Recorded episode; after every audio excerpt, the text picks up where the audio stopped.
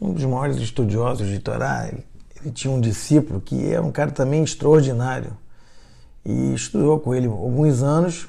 Só que o discípulo se tornou tão bom, melhor, que o mestre. Então conhecia muito de Talmud. E uma vez o, o mestre foi visitar o, o discípulo e levou ele para uma casa de um bar, né? Para tomar um vinho, pediu o melhor vinho que tinha, também as melhores comidas e queria homenagear aquele discípulo. Aí o barman, que conhecia os dois, não entendeu nada. Chegou para o mestre e falou: Escuta, quem tinha que homenagear você é o teu discípulo, não é o contrário. E a resposta foi que o mestre falou: Olha, quando eu ensinei a ele as coisas né, que me eram importantes, né, o Talmud, a Torá, parte de mim está nele. Então, quando eu estou homenageando ele, também estou homenageando a mim. E a alegria minha é o sucesso dele. E isso faz me, vou me lembrar para o resto da vida. Assim a gente também é em relação a Hashem, o Criador. Tudo que a gente faz na direção certa dá uma alegria para Hashem porque a gente está indo na direção correta.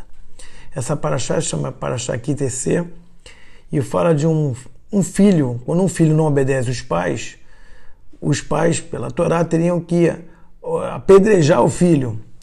Isso parece que é uma coisa absurda, né? E se é aquele filho rebelde, como é que um filho rebelde você vai apedrejar isso? Primeiro, um esclarecimento que isso nunca aconteceu e nunca vai acontecer, né? Segundo nossos sábios, nunca aconteceu. Mas a Torá dá uma lição muito legal aqui. Primeiro que eles dizem que para isso acontecer, é, o, está escrito que os pais têm que levar o, filho a, a, pelas mãos, né? E significa o seguinte: se os pais mesmos né, têm alguma deficiência, vamos dizer, nas mãos né, ou nos pés, não estou falando só fisicamente, estou falando se você não consegue passar para o teu filho né, a educação por algum motivo, o seu filho é inocente. Por isso também nunca aconteceu. Se também, por acaso, a, a, a fala de um pai é diferente da fala da mãe, isso cria também uma, confusão no filho e por isso também ele, ele é inocente, ele nunca poderia sofrer isso. Se por acaso as, as pessoas à volta dele levam ele para drogas ou para outro caminho e ele vira um filho rebelde e os, os pais não conseguem é, ter um diálogo maior com o filho, o filho também é inocente. Então é tanta coisa que isso realmente mostra como é, o fato é que o filho normalmente vai ser sempre inocente ou seja, os pais é que estão, são o problema do, do, dos filhos e não o contrário.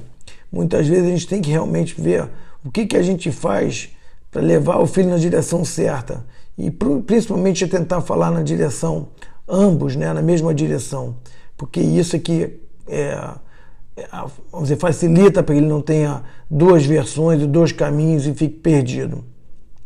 E a outra coisa que eu achei legal essa paraxá ela corresponde a 10% mais ou menos das mitzvot que a gente é, tem. Aí ela fala, são 74, se não me falha, mitzvot que, ele, que ela fala. Só que eu peguei uma delas que é quando você construir uma casa, você precisa colocar bordas nas, em volta do telhado.